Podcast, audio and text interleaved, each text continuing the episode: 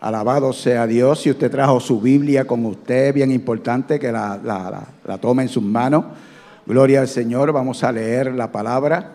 Gloria al Señor. Aleluya. Gloria a Dios.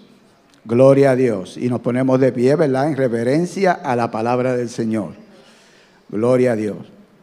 En Hebreos capítulo 2, vamos a leer el versículo del 1 al 3. Capítulo 2, verso del 1 al 3. Y dice la palabra del Señor a la gloria del Padre, del Hijo y del Espíritu Santo. Amén. Por tanto, es necesario que con más diligencia atendamos a las cosas que hemos oído, no sea que nos deslicemos. Porque si la palabra dicha por medio de los ángeles fue firme y toda transgresión y desobediencia recibió justa retribución, ¿cómo escaparemos nosotros si descuidamos una salvación tan grande? Lo voy a dejar ahí, en esa pregunta. Alabado sea el nombre del Señor. Padre, te adoramos, te damos gloria, te damos honra, te damos gracias porque tú has estado moviéndote desde que llegamos en esta mañana. Hay un ambiente de gloria. Y te pido, Señor, que prepare nuestros corazones para recibir tu palabra, que estemos atentos a tu palabra, en el nombre de Jesús. Amén y amén. Gloria al Señor. A las palabras que yo, le, que el Señor me ha dado, le voy a poner, le he puesto por tema, las distracciones las distracciones. Gloria al Señor. Creo que la distracción es una de las armas más poderosas que tiene el enemigo y que ha estado utilizando desde el principio, no ahora en los últimos días, desde el principio, pero ahora más que nunca. Alabado sea el Señor.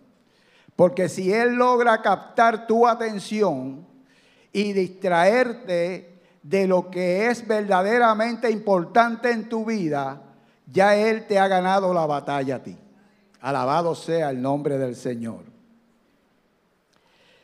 Y buscando información, distracción es la acción, dice, de distraer. Este verbo se refiere a entretener, divertir o apartar la atención de alguien de aquello a que la aplica o a que debía aplicarla. En otras palabras, lo que hace la distracción es sacarnos o desenfocarnos en lo que nosotros debemos de estar enfocados. Amén. Gloria al Señor. Por eso es necesario que en esta mañana, y te pido por favor, que estemos bien atentos. No porque esté yo aquí al frente hablando, porque podía estar otro. Gloria al Señor. Pero que estemos bien atentos a la palabra de Dios. Bien atentos a lo que Dios quiere decirte en esta mañana. A lo que Dios quiere traerte en esta mañana. Alabado sea el nombre del Señor. Una distracción es cualquier actividad, acción, pensamiento o idea que te desconecta, te, aleja de lo que estás haciendo. La distracción te aparta, te aleja de lo que tú realmente estás haciendo o deberías hacer. Alabado sea el nombre del Señor. Otros sinónimos para esta palabra distracción es entretenimiento, diversión, eh, pasatiempo, recreo, solaz, y también hay otras distracciones que son de omisión, olvido, inadvertencia, lapsus.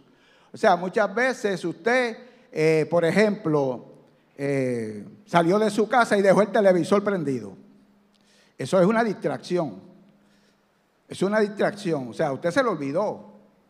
O usted no le ha pasado que usted va, gloria al Señor, en su vehículo y cuando sale de... Eh, va llegando a Cagua por allá, la esposa le dice, ay, la plancha, yo no sé si la pagué.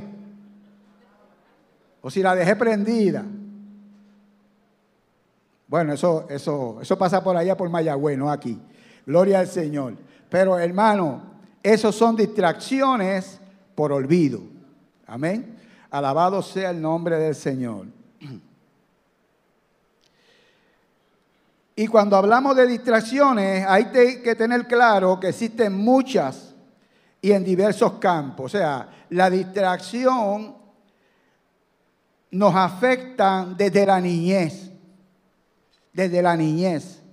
O sea, los niños se distraen, se distraen los jóvenes, los estudiantes, los empresarios, los empleados, y es una batalla en las mismas compañías y empresas para lograr captar la atención de sus empleados que estén pendientes a lo que tienen que hacer y a la actividad que se le ha encomendado y que no se distraigan en el trabajo.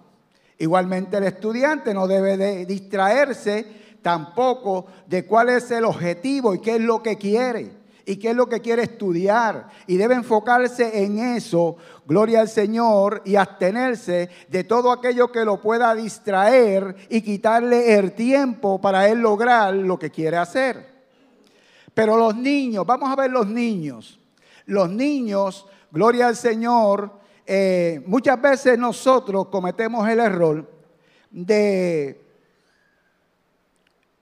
Posiblemente le prendemos el televisor, lo metemos en un cuarto y lo dejamos allí, nos olvidamos porque el niño está viendo un programa que quizás le pusiste, a lo mejor tienes controlado tu televisor para que pueda ver más que los programas que tú quieres que vea, pero el niño está ahí distraído. Amén. O le das el celular. Toma, aquí tienes el celular. ¿Cuántos lo has visto los nenes por ahí con los celulares? Amén. Pues una distracción para ese niño. Alabado sea el nombre del Señor. Y luego nosotros los, eh, los queremos corregir diciéndole, oye, pero que, qué distraído tú eres. ¿Cuántos aquí son distraídos? ¿Usted se considera distraído? Bueno, yo me considero distraído. Yo. Yo. Yo no sé si al pastor le ha pasado. A mí me ha pasado.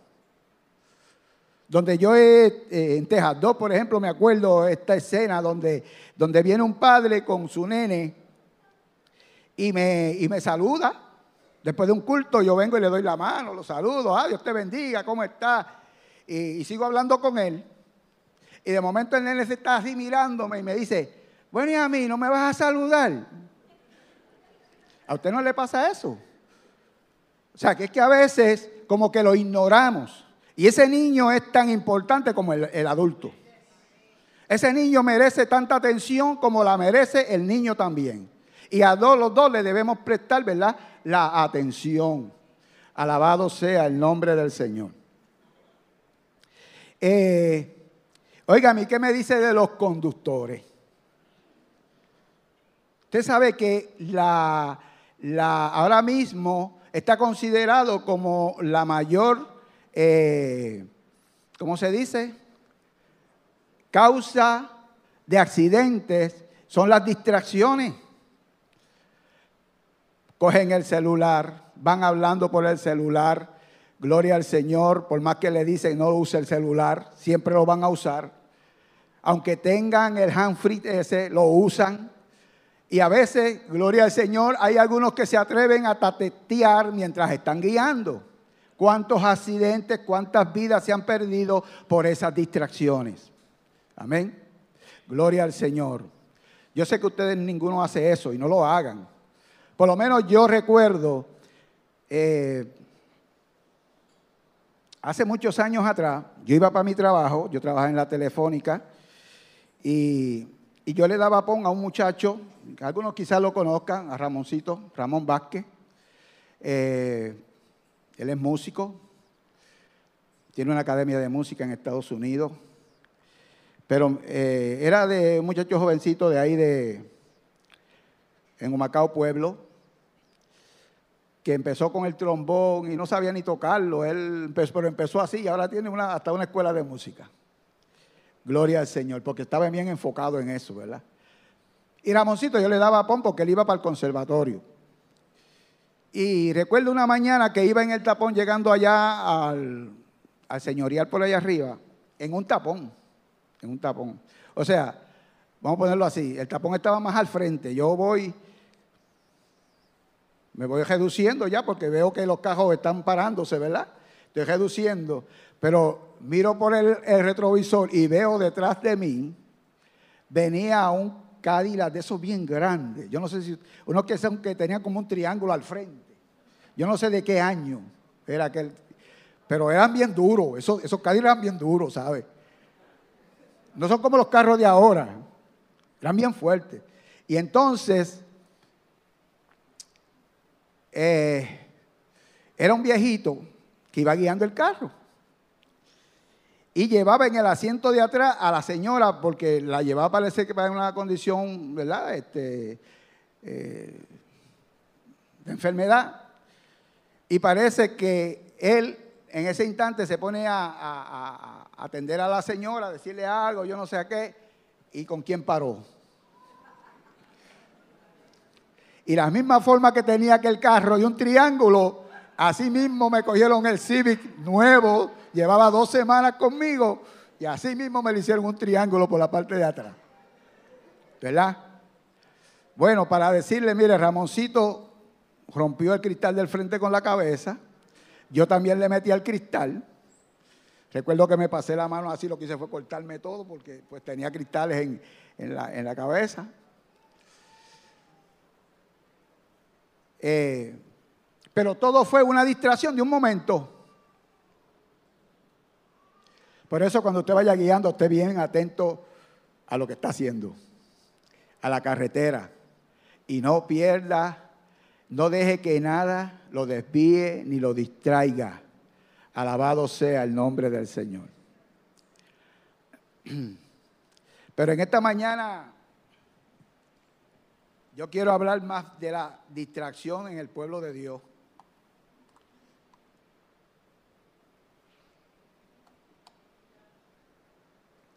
Gloria al Señor. Alabado sea el nombre del Señor.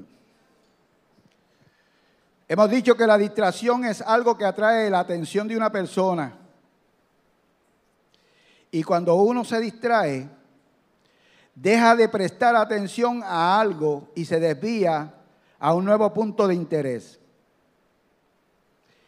Hay algunas distracciones que son buscadas adrede. O sea, usted las busca. O sea, yo quiero ir a un espectáculo, a una obra teatral. Yo quiero ir a un juego, a ver un juego. Pues una distracción que yo la estoy buscando. Hay otras que llegan que usted no las busca, te llegan. Gloria al Señor. Hay distracciones que son inofensivas, ¿verdad? Como dije ahorita, dejar el televisor encendido. Pues eso, pues gastó luz, porque cuando llegó, pues allí está todavía prendido. Pero no es una cosa que te va a causar un daño, ¿verdad? No te causa ningún daño. Pero ¿qué si dejas a tu nene, a un bebé, en una bañera bañándose solo y se te olvidó que estaba allí? Eso, eso es un peligro. O si lo dejaste en una piscinita, ah, está jugando ahí. Son distracciones, estás distraído en otra cosa y no estás prestando atención a un niño que necesita que tú en ese momento le prestes atención. Alabado sea el nombre del Señor. Así que vamos a hablar ahora de las distracciones en el pueblo de Dios. ¿Sabes una cosa? Cada uno de los que estamos aquí en esta mañana tiene un propósito, o Dios te creó con un propósito. Dios tiene planes contigo. Desde antes de tu nacer ya Dios tenía planes contigo. Y, y, ese, y ese propósito de Dios se va a cumplir en ti. El enemigo lo que va a buscar es la manera de desviarnos de ese propósito de Dios. Para que ese propósito de Dios no se cumpla en ti. Alabado sea el nombre del Señor. yo pensaba, bueno, Señor, ¿digo esto o no lo digo? No lo quería decir. Yo no lo quería decir, pero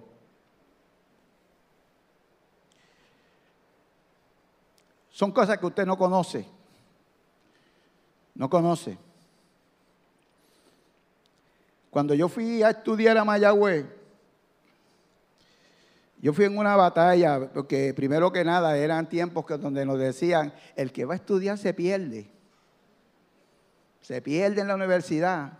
Eso es lo que nos decían. Como diciendo, mira, no vayas para allá, muchacho, quédate aquí. Yo perseveraba en la iglesia pentecostal MI de Texas 3 en, en las piedras. Una iglesia que estaba prendida, en, aquello era fuego. El pastor era el reverendo Abelino Castro, abuelo de Moisés Castro, el que está ahora pastoreando en la iglesia de Pasto Viejo.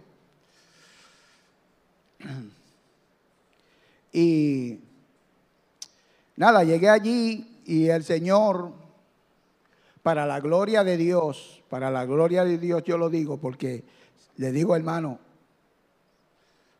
eh, el Señor me usó allí para levantar la hermandad colegial de avivamiento, fundarla. Pero yo siempre digo, si yo no lo hubiese hecho, Dios hubiese levantado a otro. Y Dios hubiese levantado esa, esa, esa, esa hermandad. Hace unos días estuve en la iglesia pentecostal de Aceituna en Moca celebrando el 55 aniversario de la hermandad. Ahora mismo, hermano, es un grupo precioso. De allí han salido pastores, unos, muchos ministerios. William Hernández, el presidente internacional de MI, pasó por allí, fue presidente de la hermandad. El presidente ahora mismo de MI también pasó por allí. O sea, de allí han salido muchos pastores. Y, y qué, Qué cosa, ¿verdad? Que después de haber hecho eso, tres años fui el, presidente, el primer presidente de ellos por tres años. Y la misma hermandad que Dios me usó para, para, para levantarla, ¿verdad? Eh, ya en el cuarto año surgió algo, empezaron las distracciones a afectar mi vida afectar. De tal manera que en el cuarto año que yo tenía que estar allí en la asamblea, pues, es lógico que si el presidente, ¿ustedes me imaginan eso? Una asamblea y que el presidente no vaya. Yo no fui. Yo no fui. Y yo no fui porque el enemigo había puesto como un pensamiento en mi mente y decía, yo había hecho unos acercamientos, hermanos, algunos, algunos jóvenes para ver, mira, sigues tú ahora de presidente, yo llevo tres años, ya mismo yo me voy, quédate. Para, para que siguieran. Y todos me decían que no. Ninguno quería hacer. Y el enemigo me puso un pensamiento, decía, mira, tú estás ahí, pero esto se va a caer, tú no vas para ningún lado, tú tienes que, este, y nadie más quiere ser presidente y cometí el error de no ir.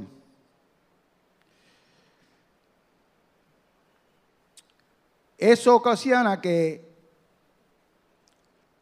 pasa un mes, de hecho el presidente que salió fue mi amigo, que el cual le agradezco, el pastor eh, Héctor Pérez Borges, Héctor Pérez, fue el presidente después de mí. Y siempre se ha mantenido ahí trabajando, ¿verdad? Entonces, hermano, una cosa que yo le digo a la iglesia en esta mañana, por favor, nunca dejes de congregarte. Nunca dejes de congregarte. Si tú dejas pasar tiempo y te quedas en tu casa y pasa dos, tres semanas, un mes sin salir, o sea, sin ir a la iglesia o más, el enemigo lo va a utilizar para detenerte y apartarte de los caminos del Señor. Y yo te lo digo porque a mí me sucedió. Yo admiro al pastor William cada vez que dice, ¿verdad? Yo me convertí a los 11 años y yo me he mantenido firme. Y así es como Dios quiere que nosotros seamos, que nos mantengamos firmes desde el momento en que nosotros lo recibimos como nuestro Salvador. En mi caso yo lo acepté a los 13 años, pero a los 23 me descarrié. Por eso mismo que le dije, porque entonces viene la acusación del enemigo. Y tú te atreves a presentarte a esos jóvenes de nuevo. Y tú te atreves a ir a la iglesia.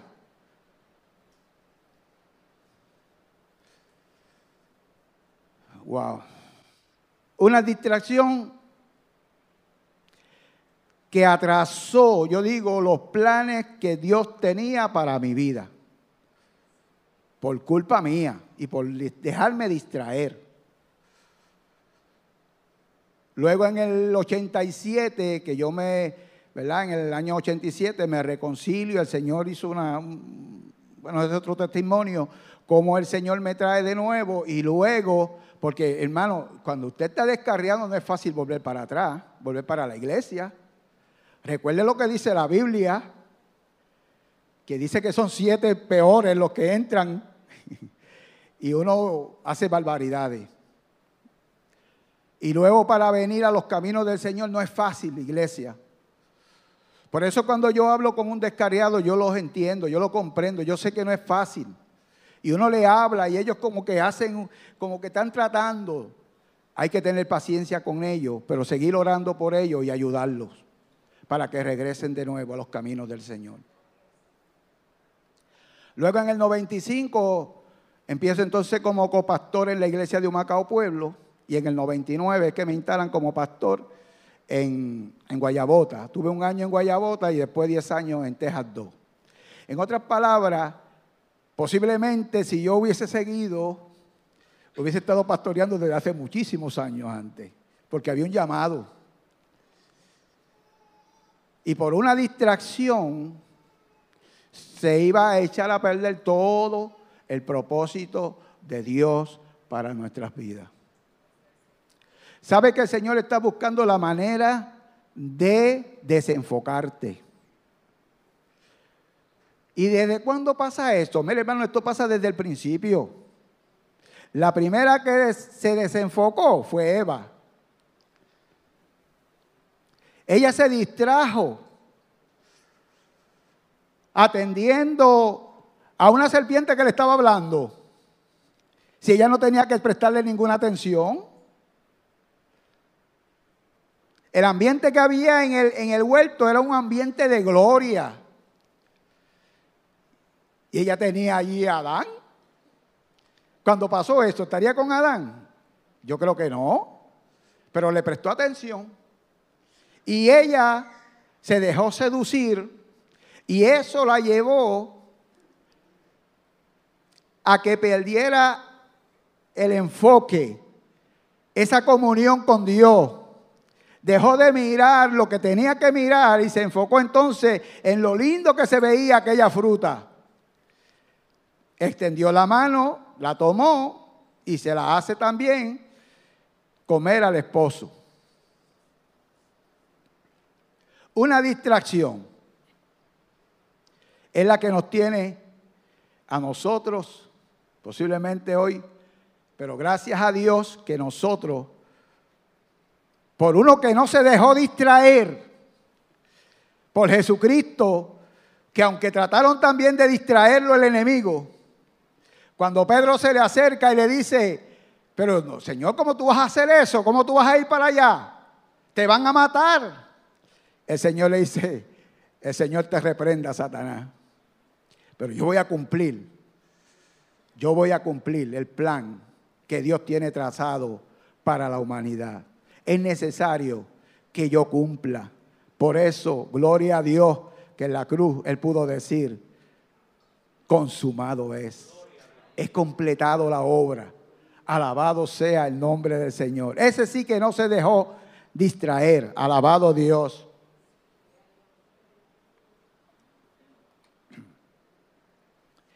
Mire hermano, una de las distracciones que nos afectan hoy en día son las preocupaciones. las preocupaciones. Dios le hace un llamado a Abraham cuando tiene los 75 años. Le dice que va a ser una nación de él.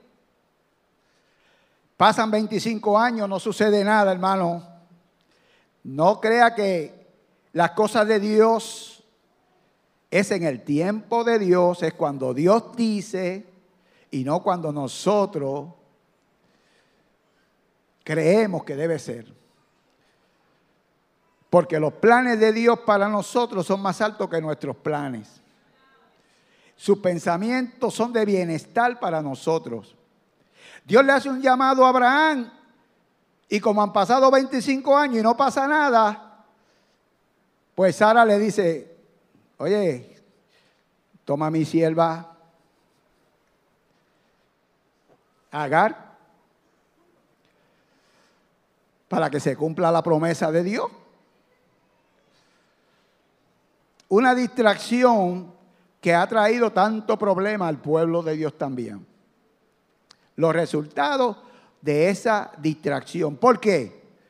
Porque si ya tú tienes algo puesto en las manos de Dios, tú sabes que está en la mano de Dios algo, no te preocupes por eso, déjaselo a Dios. Porque Dios es fiel. Él cumple promesas. Aunque tú no lo veas como dice el cántico, Él está obrando. Y nosotros queremos prestarle una mano, ayudarlo. Y muchas veces lo que estamos es, gloria al Señor, desenfocarnos de lo que realmente Dios quiere hacer. Vamos a dejarle a Él que Él sea el que haga la obra. No te preocupes. Si tú sabes que ya Dios está obrando, ya tú sabes que eso tú lo pusiste en la mano de Dios, tú crees y confías en Él, sigue esperando y confiando Alabado sea el nombre del Señor. Aleluya.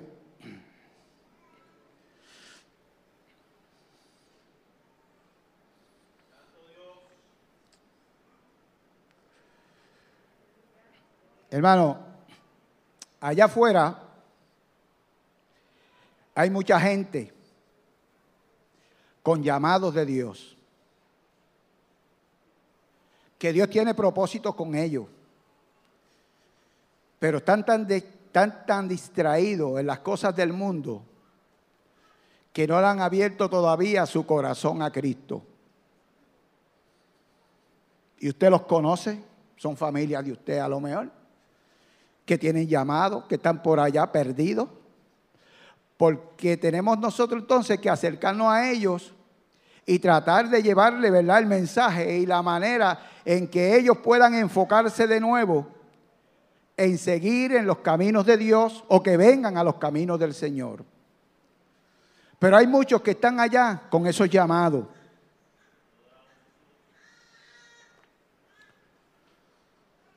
La Biblia nos habla en el capítulo 13 de jueces. Hay una historia es bien conocida de una persona que tenía un llamado de Dios desde el vientre de la madre. Mire cómo dice el versículo 5 del capítulo 13. Pues he aquí que concebirás y darás a luz un hijo y navaja no pasará sobre su cabeza porque el niño será nazareo a Dios desde su nacimiento y él comenzará a salvar a Israel de mano de los filisteos. Estamos hablando de Sansón. Sansón tenía un llamado de Dios. Desde, desde el vientre de la madre, vas a ser un nazareo. Pero cuando él nace y ya es joven, se va a buscar novia entre los filisteos. Una distracción gravísima para él. Y mire que él insistía porque los padres decían, pero oye, si aquí hay jóvenes hermosas dentro del pueblo de Dios, dentro de nosotros, ¿por qué tú tienes que ir allá a buscarla? No, no, yo quiero esa, esa es la que yo quiero. Óigame, porque cuando un joven se enamora, Dios mío. Padre amado. Los planes que tenía uno con esos muchachos como que se echan a, ¿verdad? Como que uno va pensando, bueno, yo quiero que ¿verdad? mi hijo sea esto, estudie esto, hasta que se enamoró. Se enamoró y ahí... Pues este muchacho fue eh, a tomar, ¿verdad? Como esposa a esa muchacha de los filisteos.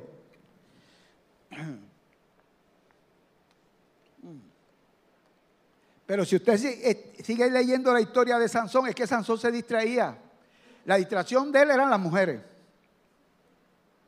Esa era la distracción. Igual que, igual que Salomón, pero Sansón era este. Todas las que se buscaba eran de los filisteos. Para él las de su pueblo no eran. Esas no eran. Y todas le trajeron problemas.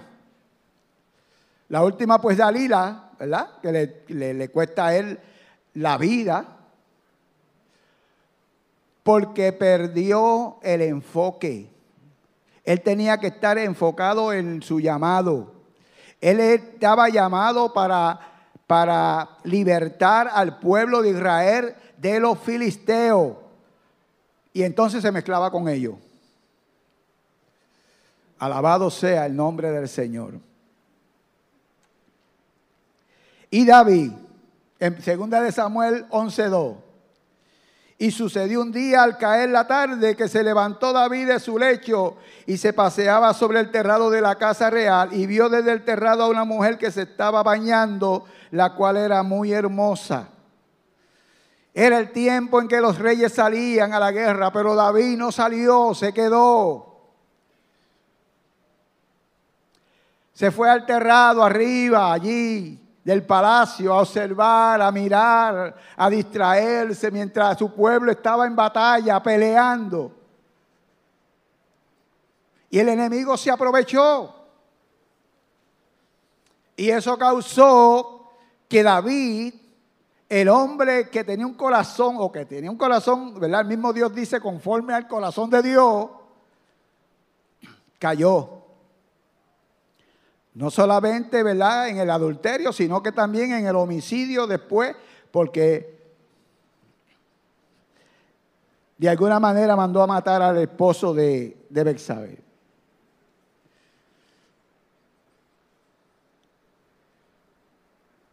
Ahora, en la Biblia hay una historia, hermanos, que es bien interesante porque es un hombre que no se dejó, que no se dejó distraer. Y este es Nehemías. Nehemías tenía un llamado para ir a levantar los muros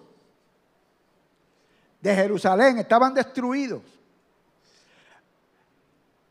Él era copero del rey y sale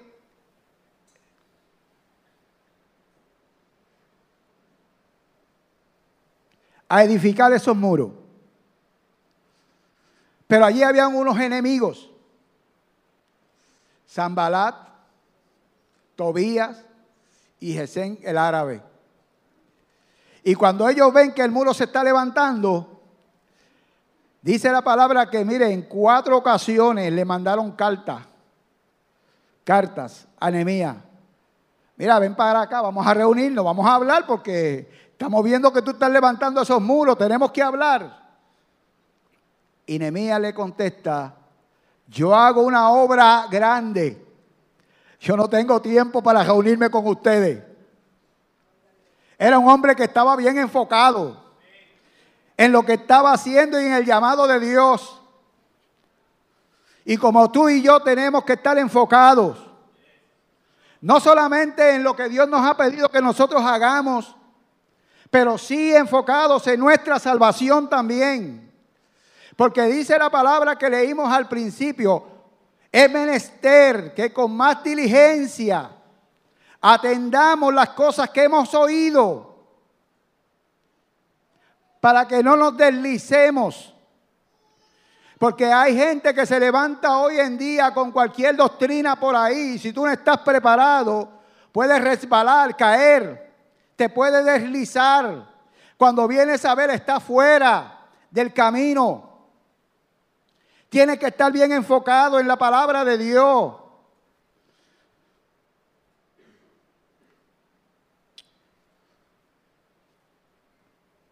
Miren, en esta iglesia aquí se dan discipulados.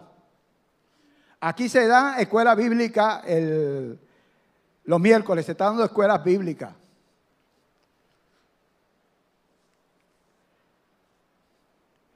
Ahora mismo en el salón de escuela bíblica, ¿cuántos vienen? 15,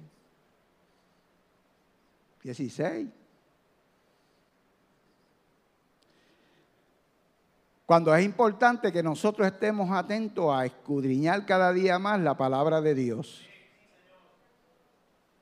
¿Qué nos está distrayendo en ese tiempo que no lo podemos dar al estudio de la palabra? Dios lo sabe. Y tú también lo sabes.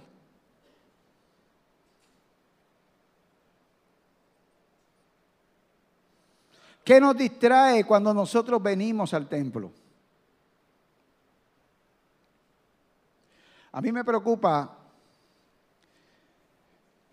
cuando veo que a veces venimos a la iglesia y ni la Biblia traemos.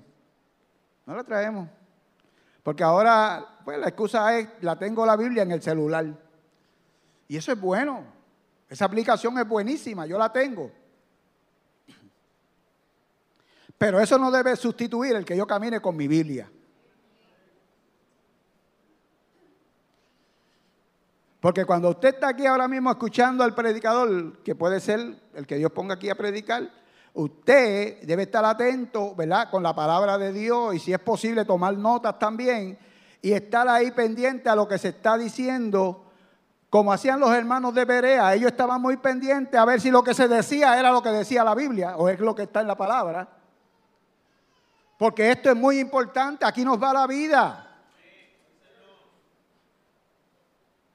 Tenemos que estar atentos a la palabra de Dios. Y el peligro del celular es que es un arma de distracción masiva. Cada día añaden más y más aplicaciones. Y usted las baja Oye, mira, esta sí que está buena porque esto hace esto y esto otro y yo no sé qué, pero usted está oyendo el mensaje y le llega una notificación. ¡Cling! Ay, déjame ver qué fue.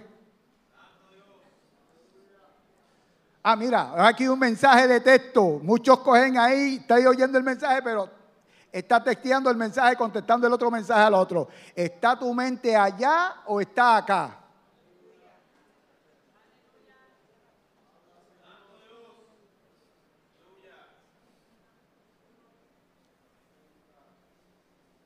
Es que como que a uno le entra una cosa, que cuando uno oye ese sonidito,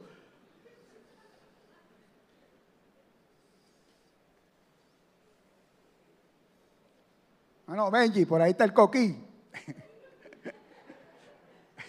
Cuando decía coquí, ahí el vamos a ver qué hay ahí. Porque estamos pendientes a todo, a todo eso nos llama la atención.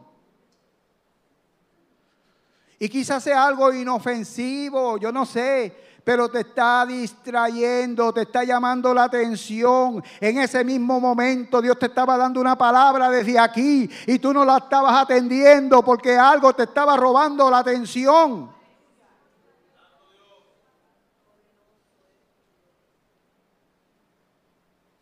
Pues ese es el peligro de que yo, en vez de la Biblia, estoy usando mi teléfono, porque estoy ahí, pero me llegaron los mensajes, me llegaron notificaciones. Si usted, mire, coja esas notificaciones y seleccione cuál es la que usted quiere oír, no, no todas, porque no va a escuchar nada del mensaje.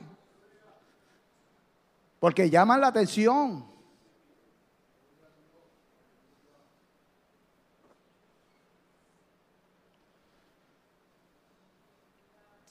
Tenemos que aprender, hermano, a estar bien enfocado.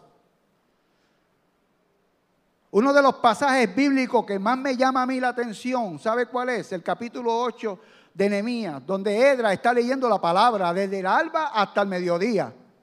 Y todo el que podía atender, tenía la capacidad de atender, desde los niños hasta los ancianos, todo, de pie, al sol o a la lluvia.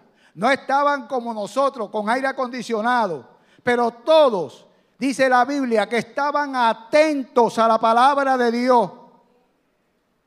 Atentos eso es tener todos tus sentidos ahí alerta. Estoy escuchando palabra de Dios. Yo no sé, gloria al Señor, qué es lo que Dios me quiere decir en esta mañana, pero yo voy a estar atento a la palabra de Dios. Algo de ese mensaje es para mí. Entonces, gloria al Señor. Eh, yo me imagino en esa, en esa escena, cuando él está leyendo la palabra, todo el mundo así mirándolo, dice que se postraban, lloraban, ellos al oír la palabra de Dios, gloria al Señor, porque estaban bien pendientes a la palabra de Dios. Así debemos estar en la casa de Dios, pendiente a lo que se estamos adorando, vamos a adorar todo. Estamos atendiendo a la palabra, vamos a atender todo la palabra de Dios. No es el momento entonces de que, gloria al Señor, el que esté a tu lado te esté hablando de otra cosa. Que no, no, voy a estar pendiente, no me hables ahora, voy a estar pendiente a la palabra de Dios. Dios me va a hablar ahora. Alabado sea el nombre del Señor.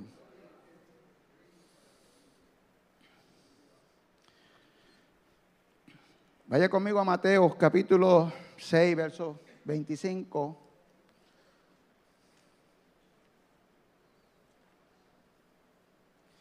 Gloria a Dios.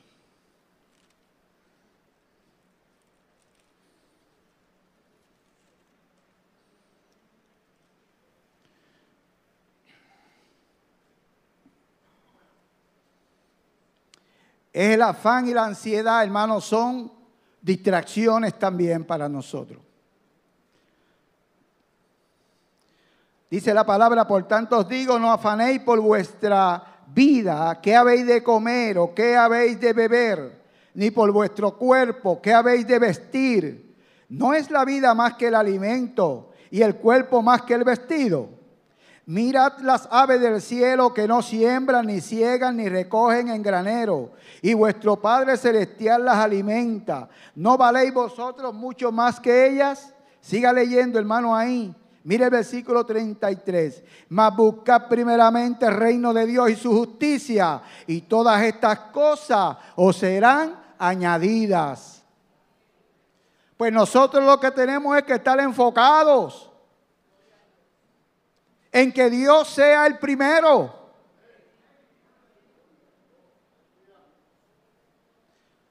Vamos a ser honestos con nosotros mismos. Vamos a ser honestos con nosotros mismos. Y vamos a meditar, a ver, a ver, hacer un análisis así por encimita, a ver cuánto tiempo usted le dedica a las redes sociales en el día, al teléfono, a la tablet, a la computadora. ¿Cuánto tiempo? ¿Y cuánto tiempo usted le dedica a la oración y a la lectura de la Biblia?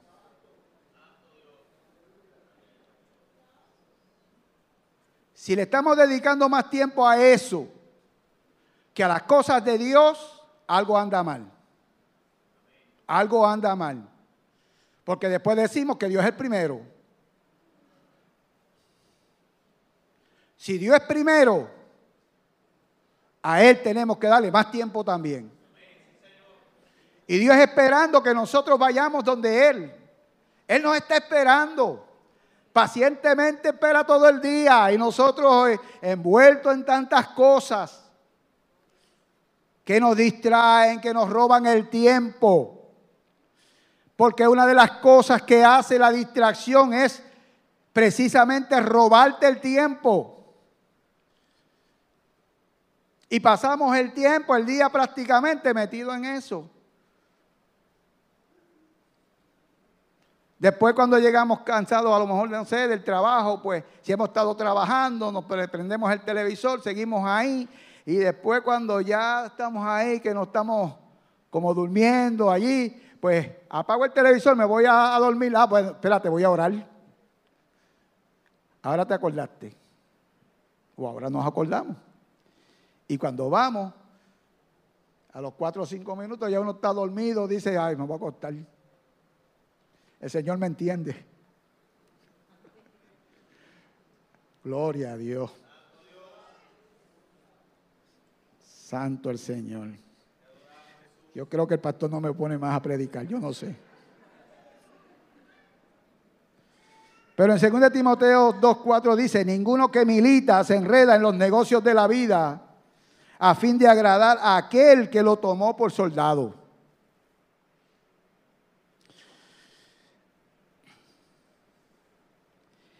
Y en Colosenses capítulo 3, verso del 1 al 2 dice, si pues habéis resucitado con Cristo, buscad las cosas de arriba, donde está Cristo sentado a la diestra de Dios, poned la mira en las cosas de arriba, no en las de la tierra. Alabado sea el nombre del Señor. Ahí es que tenemos que nosotros poner la mira en las cosas de arriba. Bendito sea el nombre del Señor.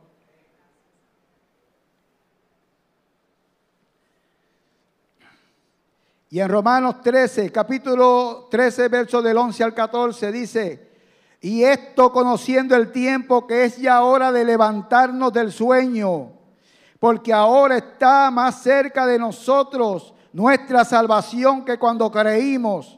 La noche está avanzada y se acerca el día. Desechemos pues las obras de las tinieblas y vistámonos las almas de la luz.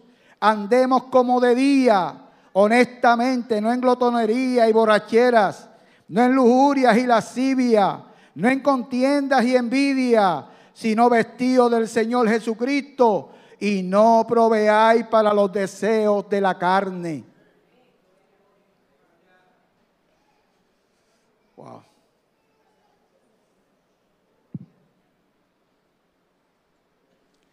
Los efectos destructivos de, la de las distracciones efectos destructivos. Malgastan nuestros esfuerzos. En Lucas 8:14 dice, hablando el Señor sobre la parábola de la, de la semilla, dice, la que cayó entre espinos, estos son los que oyen, pero oyéndose son ahogados por los afanes, distracción. Y la riqueza, distracción. Y los placeres de la vida, distracción. Y no llevan fruto. Otro efecto, malgastan nuestro tiempo. Se pierde mucho tiempo en eso, como expliqué ahorita.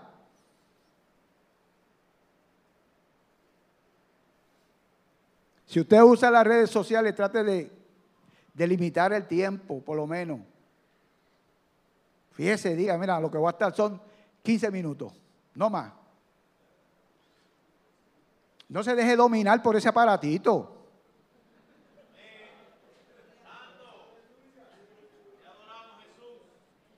Usted no sabe, miren, hermano, es que el diablo es malo. Malo, malo. Y usted a veces, yo no sé si usted se ha dado cuenta, pero por lo menos yo a veces estoy buscando canales en el televisor y hay unos canales que yo no los tengo, pero una vez llego ahí, o sea, llega ahí, aunque yo no lo tenga, mire, le doy para arriba, para abajo, para arriba, para abajo y no quiere salir de ahí. Y yo, pues, ah, así, pues apago el televisor entonces. Pero no me vas a dominar. No es lo que tú quieras. Y así pasa con algunas aplicaciones, como que usted la quiere cerrar y, no quiere ni cerrar y uno sigue ahí, pero ¿qué pasa? Es el enemigo buscando. Tiene que uno estar atento a todo eso. Trae graves consecuencias. En Proverbios 6:28 dice, andará el hombre sobre brasas sin que sus pies se quemen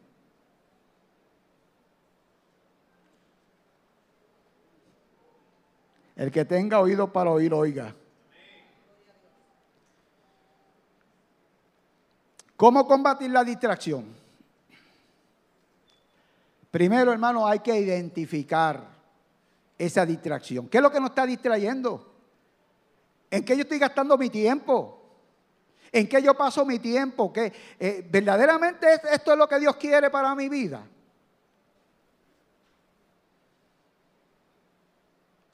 Hacer una lista de esas distracciones. Si honestamente nos sentamos y la, podemos hacer.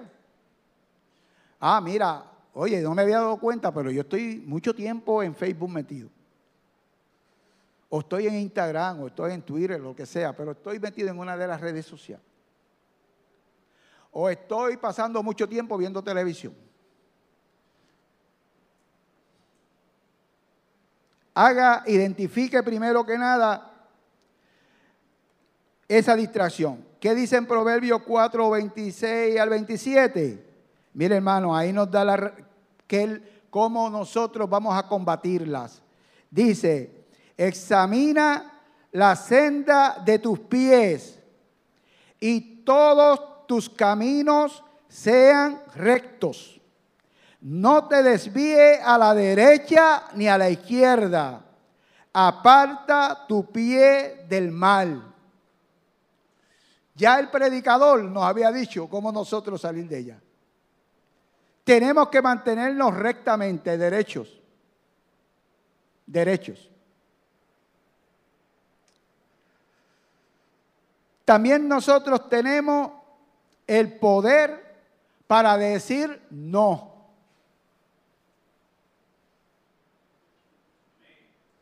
Proverbio 1.10.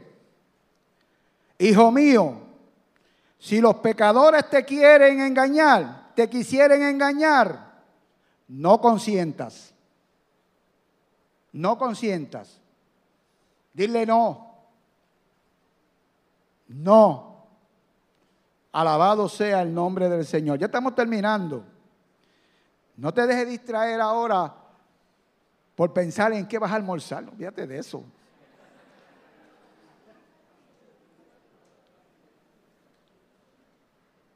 Ni pensando qué voy a gastar el resto de día. No pienses en nada de eso. Eso va a pasar.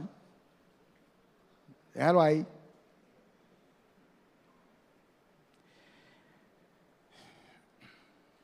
Y ya para terminar, hermano, cualquier situación o deseo en nuestra vida que nos impida ser guiados por el Espíritu Santo o vivir para Dios es una distracción no saludable que no es buena para nosotros. Dios quiere que seamos movidos por su Espíritu, no por distracciones. Así que hoy dejemos de lado todas las distracciones de la vida e intencionalmente, como dice la pastora, concentrémonos en Dios. Cuando buscamos a Dios primero con todo nuestro corazón, lo encontraremos. Nos acercaremos a Él y Él se acercará a nosotros. Amén.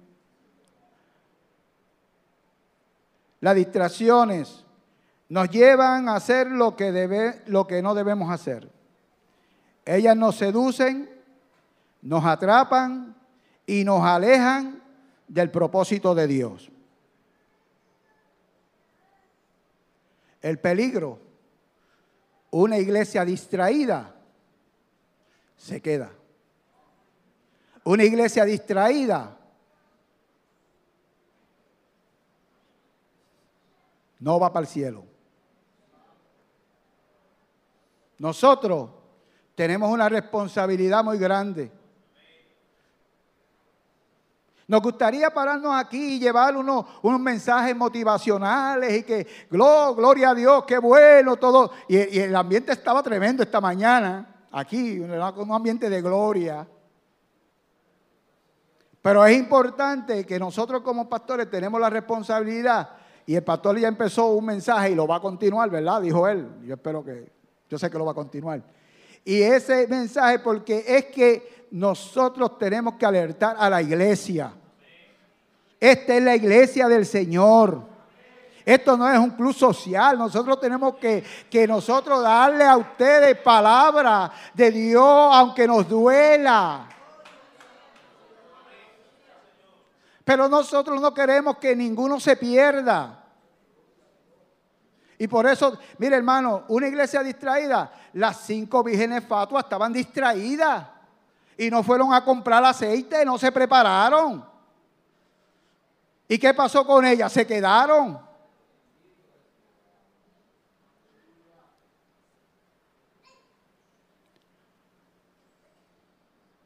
Ya basta de que el enemigo venga con ese cuento de tenerlos distraídos en todo y que nosotros sigamos pues haciendo el jueguito y perdiendo el tiempo. No, no, no. Nosotros estamos para caminar rectamente los caminos del Señor, buscar al Señor, orar, ayunar, buscar lo que sea, pero buscar la manera de acercarnos más al Señor. No es cuestión tampoco de, envolverme también en muchas actividades, porque las actividades, muchas de ellas, ¿sabe lo que hacen también? Es una distracción. Marta estaba distraída. Y María escogió la mejor parte. Me voy a sentar a los pies de Cristo a oír palabra de Dios. Y la otra cocinando y haciendo todas las cosas que eran necesarias, está bien. Pero gloria al Señor, primero es el Señor. Primero el Señor, primero voy a Él, a los pies de Él.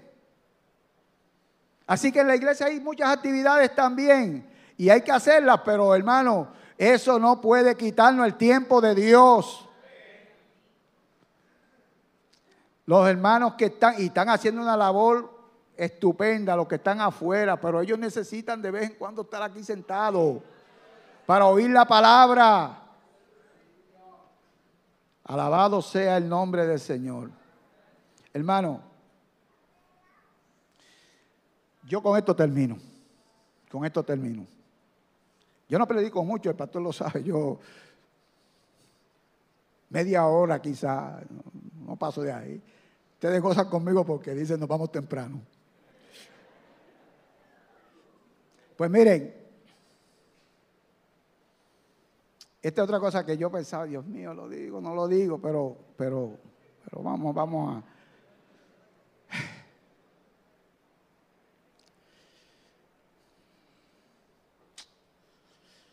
Hace tres meses que yo perdí a mi esposa. Y cuando yo la llevé a auxilio mutuo allí a emergencia, Íbamos hablando, dialogando en el carro. Ella llegó allí caminando. Al otro día, de estar en emergencia todavía, estábamos esperando que le asignaran una cama.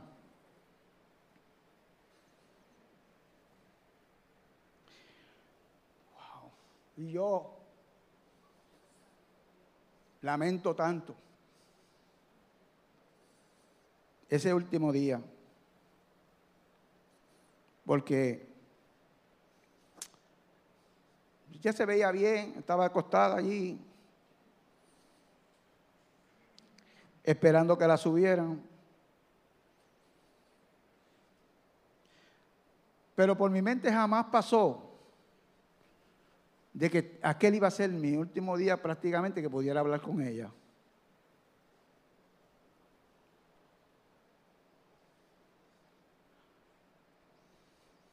Y mientras esperábamos, Pasé casi todo el día allí sentado en una silla leyendo noticias en Twitter.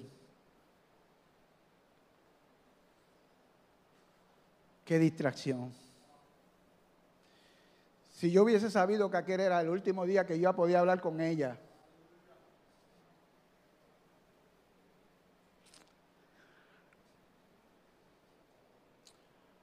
Esposo que está aquí, que cuando vas a la cama posiblemente coges tu teléfono y te pones también con las redes sociales o yo no sé, a textear. Y ella a lo mejor también hace lo mismo con una tablet por allá y no sacan tiempo ni para hablar. Suelten eso, déjenlo a un lado, dialoguen.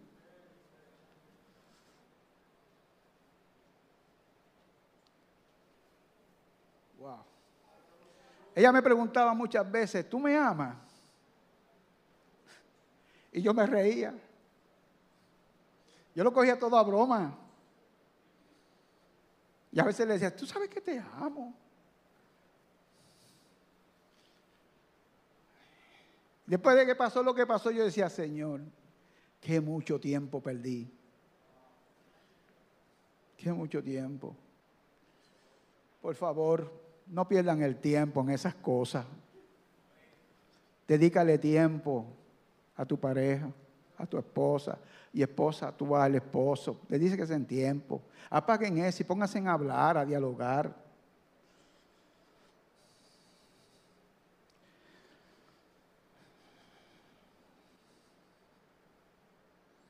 En Efesios 5, 15 al 20. Mirad pues con diligencia, mire la palabra, es que esa palabra diligencia, el Señor es que nos, tiene hablando de esa palabra. Dice, mirad pues con diligencia cómo andéis, no como necios, sino como sabios, aprovechando bien el tiempo, porque los días son malos. Por tanto, no seáis insensatos, sino entendidos de cuál sea la voluntad del Señor. No os embriaguéis con vino en lo cual hay disolución, antes bien sed lleno del Espíritu. Y escuche esto hablando entre vosotros con salmos, con himnos y cánticos espirituales, cantando y alabando al Señor en vuestros corazones, dando siempre gracias por todos al Dios y Padre en el nombre de nuestro Señor Jesucristo. Aprovechando, iglesia, bien el tiempo. Vamos a estar de pie, iglesia.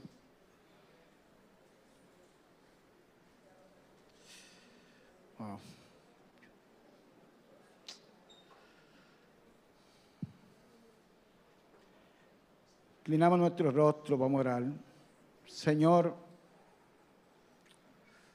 reconocemos tu señorío y tu soberanía sobre nuestras vidas. Ayúdanos, Señor, a identificar y eliminar toda distracción de nuestras vidas. Ayúdanos, Señor, a buscarte con diligencia sobre todas las cosas. Que seamos guiados por tu Santo Espíritu.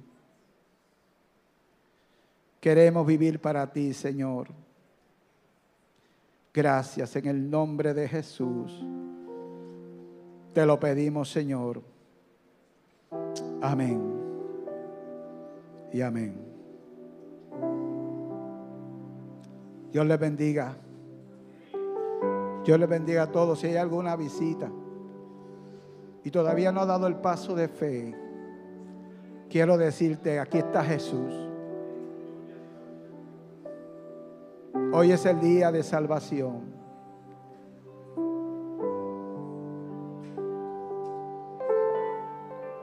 Él te ama. Ven a los pies de Jesús. Si hay alguien que desea la oración, estamos disponibles para orar.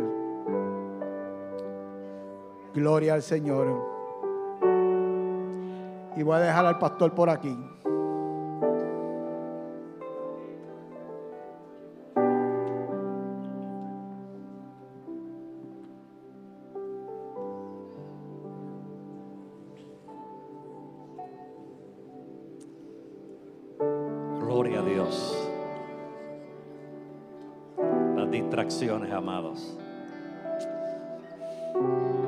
Llamado está en pie.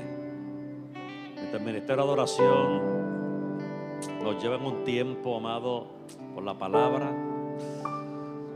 Si la distracción te ha causado daño, te ha hecho alejarte, hoy es un día hermoso para comenzar, amado, a cortar los daños que la distracción nos pudo haber causado. causa daño, amado. Nos causan daño. Pero esta mañana yo creo que ha habido un mensaje a la conciencia nuestra, un mensaje necesario, un mensaje, amado, que nos afianza en quién debemos tener puesta nuestra mirada, nuestra atención en todo momento. El altar está abierto mientras adoramos al Señor. ¿Necesitas la oración? Ven. Ven. Gloria a Dios. Aleluya. Gracias, Señor. Gracias, Señor. Gracias, Señor. Gracias, Señor. Gracias, amado. Puedes pasar, amado, puedes pasar, puedes pasar. No es que hayas pecado, amado, no es que hayas pecado, es que hay distracciones que nos están entreteniendo, evitándonos el tiempo de bendición de Dios sobre nuestras vidas, nuestras familias.